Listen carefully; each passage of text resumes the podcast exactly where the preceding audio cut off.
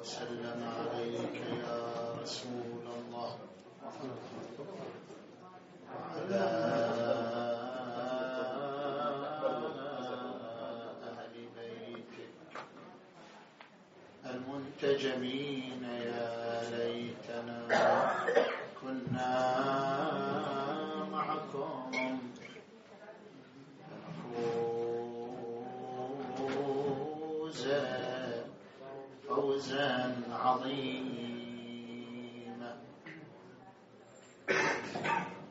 أعوذ بالله من الشيطان الغوي الرجيم. بسم الله الرحمن الرحيم. هل ينظرون إلا تأويله؟ يوم يأتي تأويله.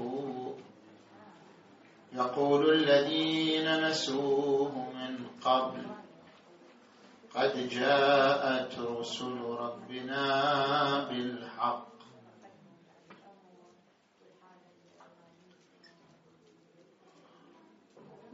آمنا بالله صدق الله العلي العظيم.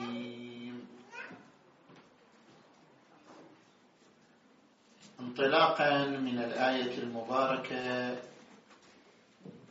نتحدث في محورين. المحور الأول في حقيقة التأويل. والمحور الثاني في موارد تأويل القرآن الكريم. نأتي إلى المحور الأول. الآية المباركة تقول هل ينظرون إلا تأويله؟ أي أن الكافرين بالقرآن ينتظرون تأويل القرآن حتى يصدقوه. يوم يأتي تأويله يقول الذين نسوه من قبل قد جاءت رسل ربنا بالحق. ما معنى تأويله؟ استنطاق الحقائق القرآنية له طرق ثلاثة. الاستظهار والاستبطان والتأويل. الاستظهار هو عبارة عن الأخذ بالظاهر اللغوي للآية المباركة.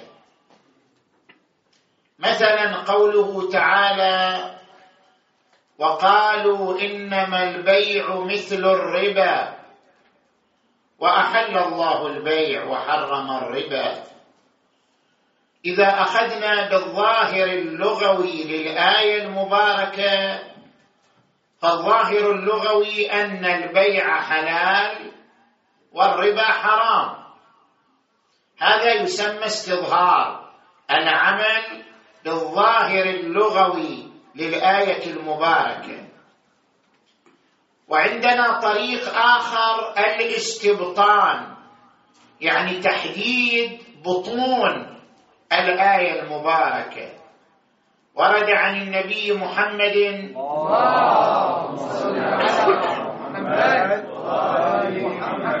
إن للقرآن ظهرا وبطنا. ظهر القرآن هو معناه الظاهر على طبق الظهور اللغوي.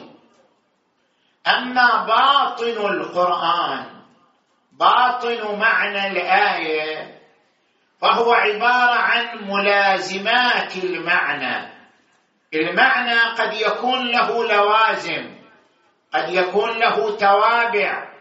تحديد لوازم المعنى أو توابع المعنى يعبر عنه بتحديد بطون القرآن استبطان القرآن.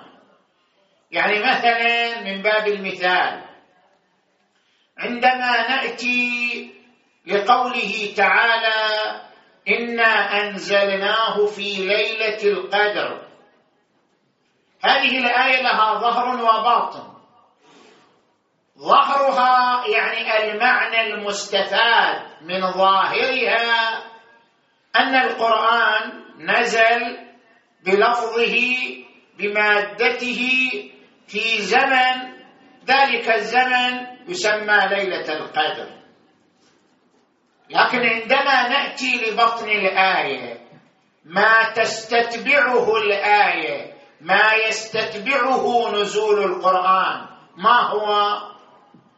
نأتي إلى الرواية الواردة عن الإمام الصادق عليه السلام ليلة القدر أمي فاطمة الزهراء. صل على محمد. ما هو الربط بين فاطمة الزهراء عليه السلام وبين نزول القرآن في ليلة القدر حتى يحدد الإمام عليه السلام بطنا للآية المباركة.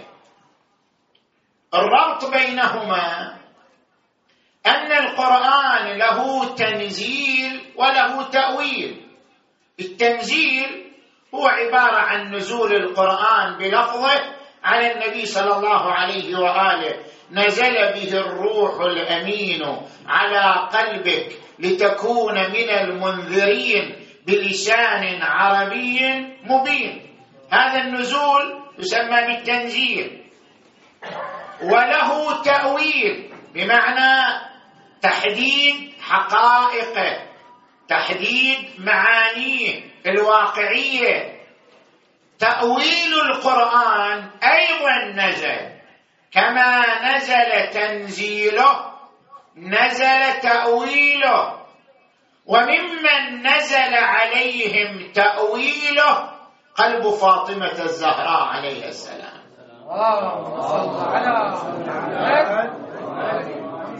فلقد كانت تحدث الإمام أمير المؤمنين بما تسمع ويستقر في قلبها.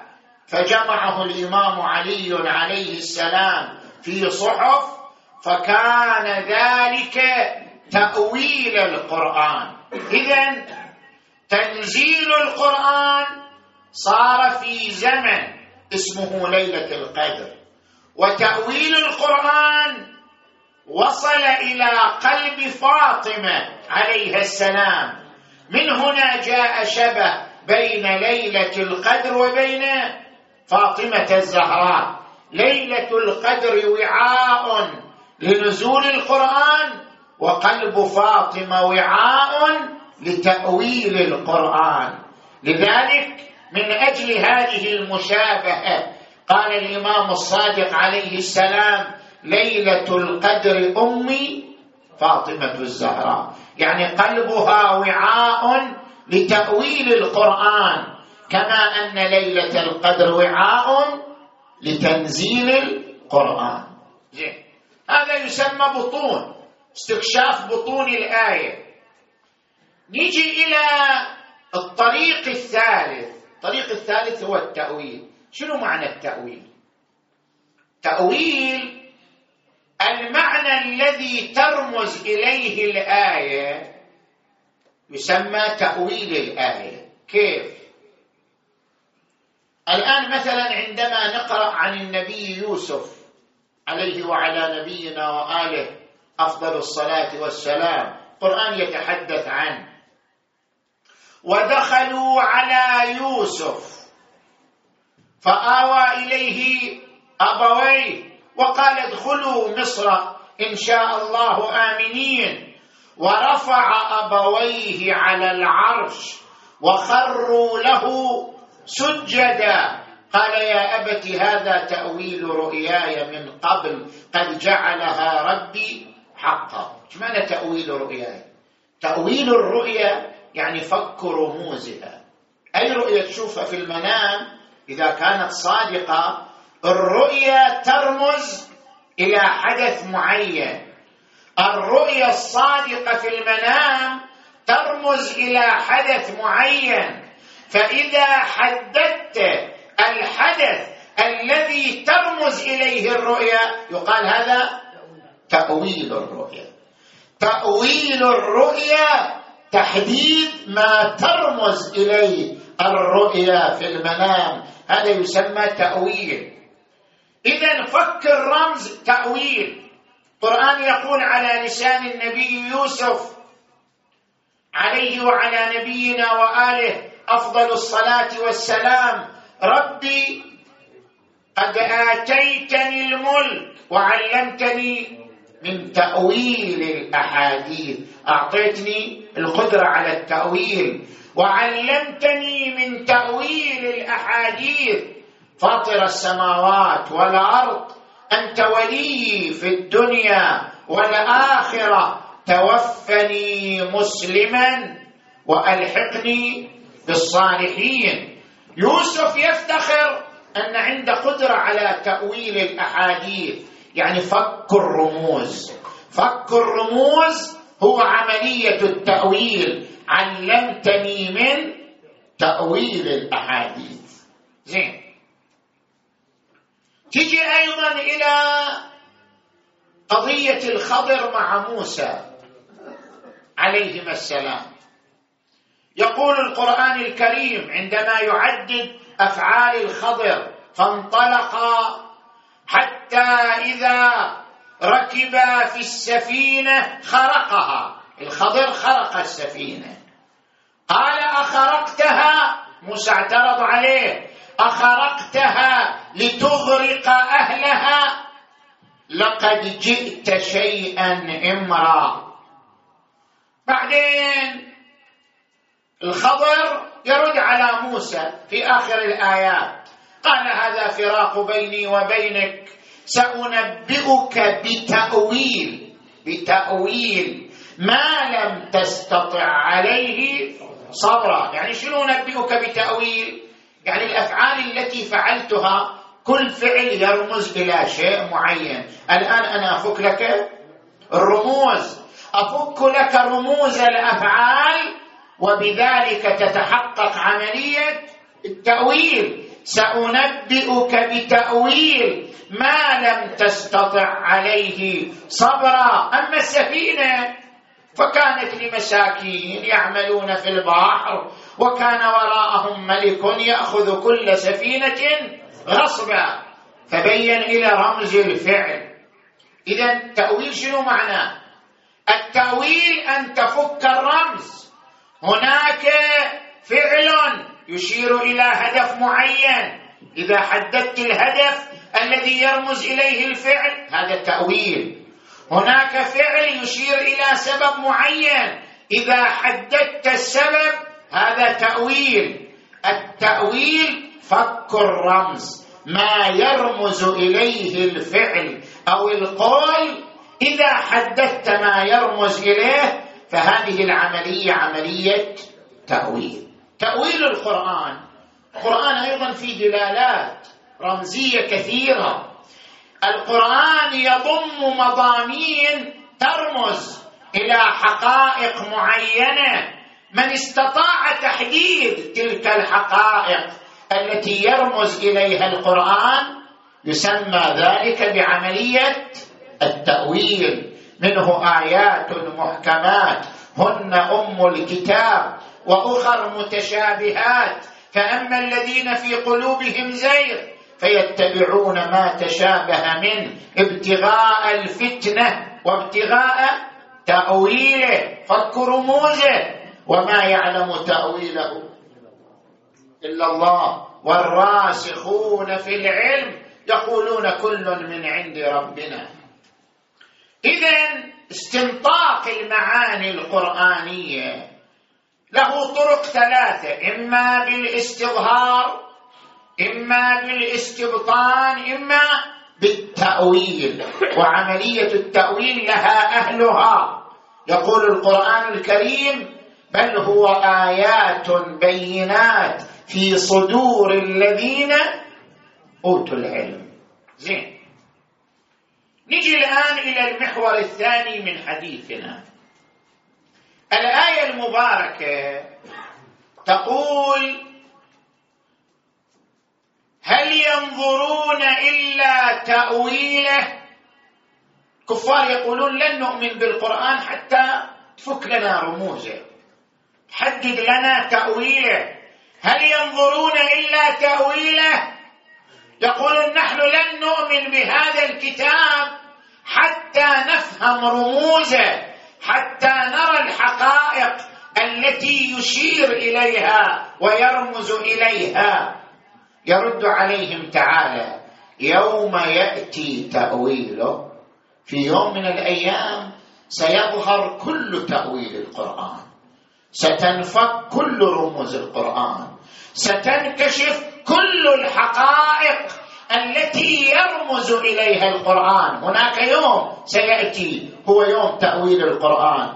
يوم يأتي تأويله يقول الذين نسوه من قبل يصدقون ذلك اليوم. يقول الذين نسوه من قبل قد جاءت رسل ربنا بالحق. يعني آمنا خلاص. بعد أن فهمنا الرموز وتجسدت الحقائق في يوم تأويل القرآن نحن نؤمن بالقرآن. زين.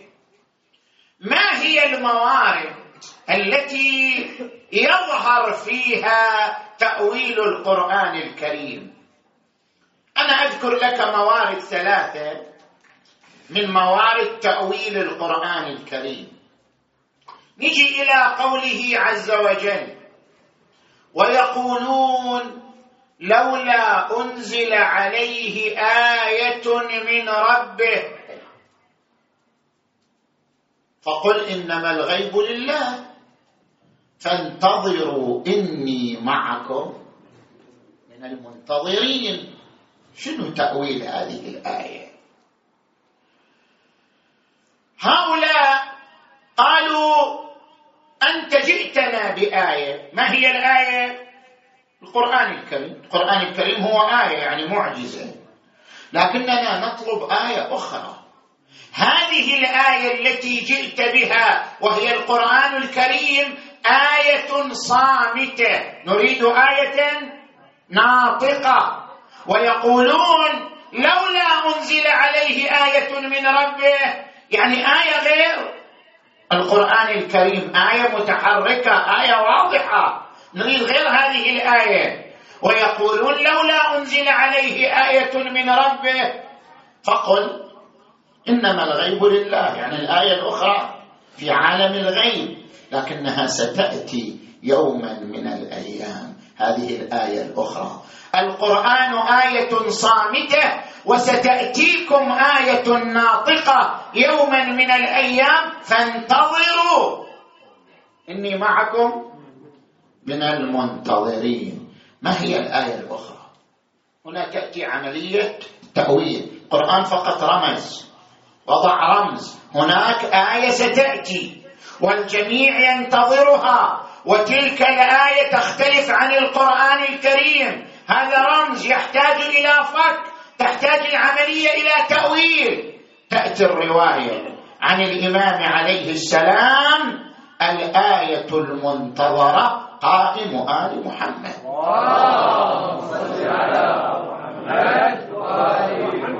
فانتظروا إني معكم من المنتظرين زين تجي إلى مورد آخر من موارد تأويل القرآن الكريم.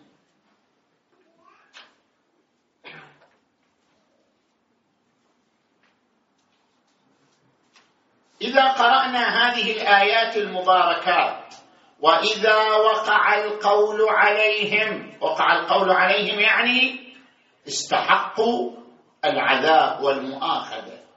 أخرجنا لهم دابة من الأرض. تكلمهم. دابة تتكلم. نقول القرآن دابة تتكلم. أخرجنا لهم دابة من الأرض. تكلمهم أن الناس كانوا بآياتنا لا يوقنون. متى يحصل؟ ويوم نحشر من كل أمة فوجا. ممن يكذب بآياتنا فهم يوزعون ويوم ينفخ في الصور. يعني أكو شيء قبل يوم القيامة رايح يحصل. إذا تقرأ سياق الآيات هذه الآيات تتحدث عن أشراط الساعة عن أمور تحصل قبل يوم القيامة. الحدث الأول خروج دابة من الأرض تكلم الناس. هذا القرآن واضح. وإذا وقع القول عليهم أخرجنا لهم دابة من الأرض تكلمهم أن الناس كانوا بآياتنا لا يوقنون. هذا الحدث الأول. الحدث الثاني ويوم نحشر من كل أمة فوج. يعني ما نحشر الناس كلهم حشر جزئي وليس حشر كلي. ويوم نحشر من كل أمة فوجا ممن يكذب بآياتنا فهم يوزعون. ثم يأتي يوم القيامة ويوم ينفخ في الصور ففزع من في السماوات ومن في الأرض إلا من شاء إلا من شاء الله وكل أتوه داخرين. زين. اذا الآية الأولى ترمز إلى حدث معين. ما هو هذا الحدث؟ الايه الأولى تقول دابة تخرج من الأرض تكلم الناس. هذا رمز لحدث معين. ما هو هذا الحدث؟ الذي هو من أشراط الساعة ومقدمات الساعة كما يظهر من سياق الآيات المباركات. في تفسير القمي حدثني أبي عن ابن أبي عمير عن أبي بصير عن أبي عبد الله عليه السلام سند صحيح. انتهى رسول الله صلى الله عليه وآله إلى أمير المؤمنين وهو نائم في المسجد فحركه ثم قال قم يا دابة الأرض. فقال رجل من اصحابه يا رسول الله أيسمي بعضنا بعضا بهذا الاسم؟ والدابه فقال لا والله ما هو إلا له خاصة. وهو الدابة الذي ذكره الله في كتابه. فقال وإذا وقع القول عليهم أخرجنا لهم دابة من الأرض تكلمهم أن الناس كانوا بآياتنا لا يوقنون.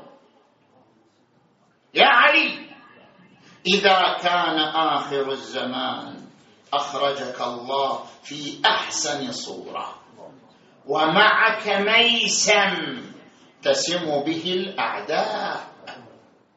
اذا إذا ننظر إلى هذه الرواية هذه الرواية ترمز تقول الآية ترمز إلى حدث معين وهو خروج شيء من الأرض عبر عنه بالدابة تكلم الناس. تكلمهم أن الناس كانوا بآياتنا لا يوقنون. زين الحدث الآخر ويوم نحشر من كل أمة فوجا. عن حماد عن أبي عبد الله عليه السلام. ما يقول الناس في هذه الآية؟ يعني الإمام يسأل حماد الناس كيف يفسروا هذه الآية؟ ويوم نحشر من كل أمة فوجا. قلت يقولون إنه في القيامة الله يحشر الناس في القيامة. قال ليس كما يقولون. إنها في الرجعة. ما قال يحشر الناس كلهم قال يحشر من كل أمة فوجا. إنها في الرجعة. أيحشر الله في القيامة من كل أمة فوجا ويدع الباقين؟ إنما آية القيامة. الإمام الصادق يقول آية القيامة غير هذه الآية. هذه الآية ناظرة إلى الرجعة. آية القيامة وحشرناهم فلم نغادر منهم أحدا القيامة حشر كلي وهذه الآية حشر جزئي. وقد ذكرها القرآن قبل آية نفخ الصور. معناه أن هذا الحشر قبل يوم القيامة. ومن أشراط الساعة. زين. نجي إلى المورد الثالث الذي تعرض له القرآن وهو من موارد التأويل. لاحظوا هذه الآية المباركة. ولو ترى اذ فزعوا. من هم الذين فزعوا؟ ولو ترى إذ فزعوا فلا فوت. يعني قدرة الله لن تفوت عنهم وأخذوا من مكان قريب. ولو ترى إذ فزعوا فلا فوت. وأخذوا من مكان قريب. وقالوا آمنا به. يعني آمنا بالقرآن. خلاص آمنا. وأنى لهم التناوش من مكان بعيد. وحيل بينهم وبين ما يشتهون كما فعل بأشياعهم من قبل إنهم كانوا في شك مريب. من الذين فزعوا؟ ومتى فزعوا؟ وما هو هذا الفزع؟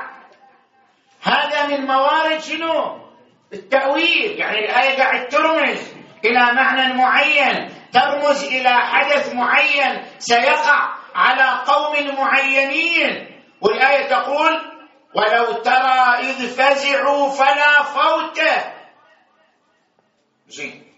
تجي الآن إلى الروايات اللي تحدد الحدث يعني تقوم بالتأويل. طبعا الروايات هنا مو فقط روايات الشيعة. في هذه الآية روايات الشيعة وغيرهم متحدة في المعنى. لاحظوا. في الحاكم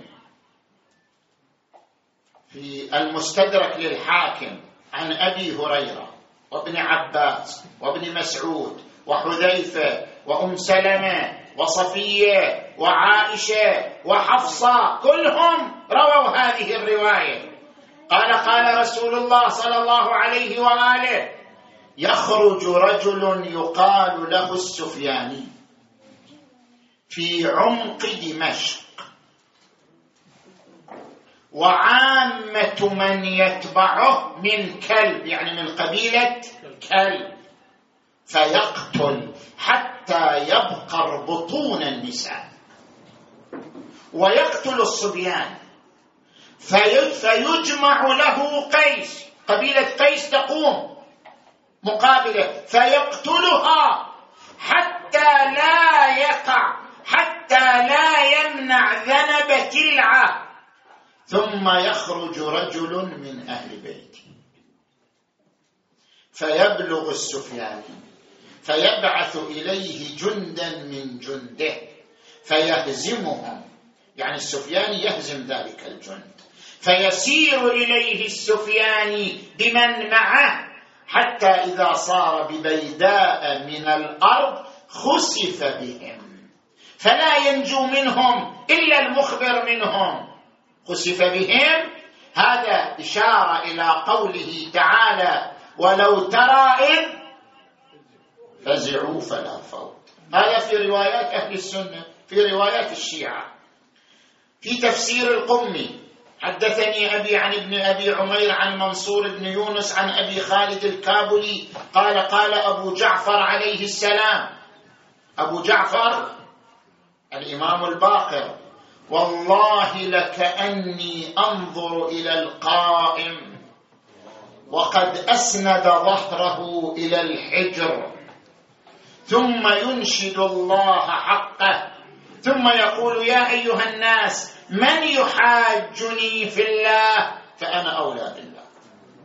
من يحاجني بآدم؟ فأنا أولى بآدم. من يحاجني في نوح؟ فأنا أولى بنوح. من يحاجني بإبراهيم فأنا أولى بإبراهيم. من يحاجني بموسى فأنا أولى بموسى. من يحاجني بعيسى فأنا أولى بعيسى.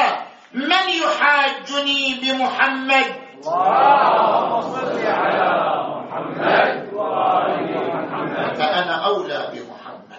اللهم صل على محمد من يحاجني بكتاب الله فأنا أولى بكتاب الله. يعني يريد أن يقول أنا أمثل الأديان اليوم كلها. كل الأديان أنا أمثلها. كل الأديان أعرف أسرارها وتفاصيلها. أنا أمثل جميع الأديان. ثم ينتهي إلى المقام فيصلي ركعتين. ثم قال أبو جعفر هو هو والله المضطر في كتاب الله أما نقرأ هذه الآية؟ امن يجيب المضطر إذا دعاه ويكشف السوء المصداق الأجلى للمضطر هو القائم المهدي. عجل الله تعالى فرجه الشريف. أمن يجيب المضطر إذا دعاه ويكشف السوء ويجعلكم خلفاء الأرض فيكون أول من يبايعه كذا إلى أن يتم يتم الكلام ثم يقول ويأتي أصحاب القائم يجتمعون إليه في ساعة واحدة فإذا جاء إلى البيداء يخرج إليه السفياني فيأمر الله الأرض فتأخذ بأقدامهم وهو قوله عز وجل ولو ترى إذ فزعوا فلا فوت وأخذوا من مكان قريب وقالوا آمنا به أي بالقائم من آل محمد وأنى لهم التناوش من مكان بعيد وحيل بينهم وبين ما يشتهون إلى آخر الآيات المباركات. فالآية المنتظرة التي هي من حقائق تأويل القرآن الكريم ظهور المهدي المنتظر عجل الله تعالى فرجه الشريف.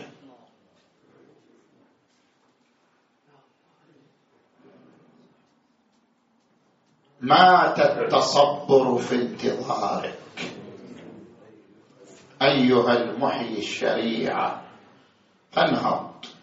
فما أبقى التحمل غير أحشاء. جزوعة كم ذا القعود ودينكم هدمت.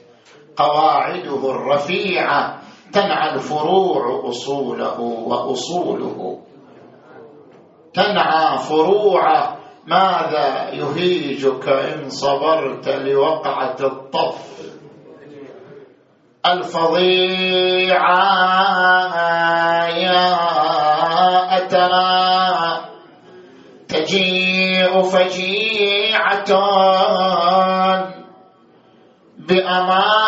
بأماض من تلك الفجيعة.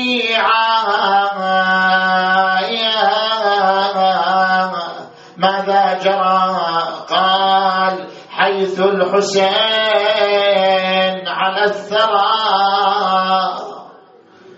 خيل العدا طحنايات ضلوعا. ذبحته آل أمية ضامن. إلى جنب الشريعة.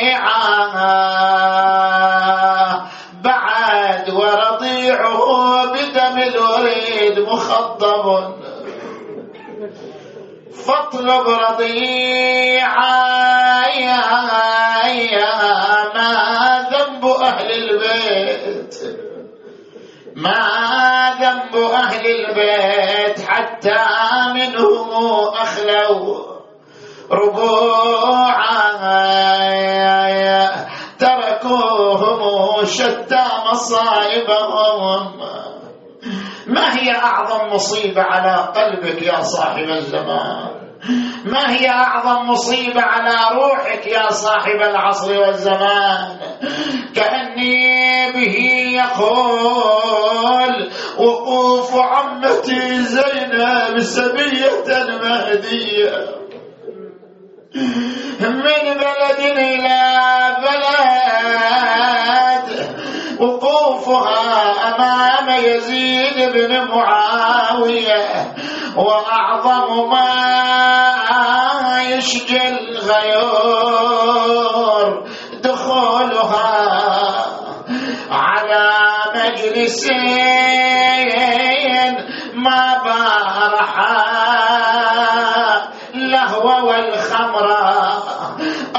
وقف بين يديه وأخرج رأس أخيها وصار يضربه بخيزران سعد الله قلبها كأني بها تنادي. أنا لا والد لي ولا عم ألوذ به. ولا أخ لي بقي أرجوه ذو رحمي أخي ذبيح ورحلي قد أبيح وبي. ضاق الفسيح وأطفالي بغير حمي. خويا خويا راسك حين شفته شفته تلعب عصا يزيد على شفته إيه والله تلعب عصا يزيد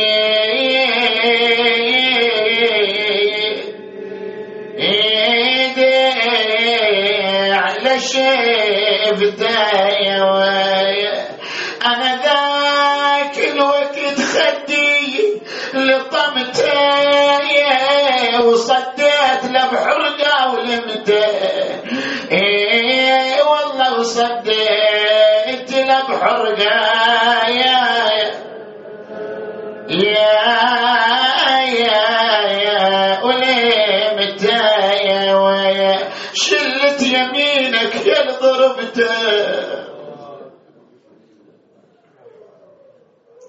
يا رسول الله لو عاينتهم وهم ما بين قتل وسبا يا الله.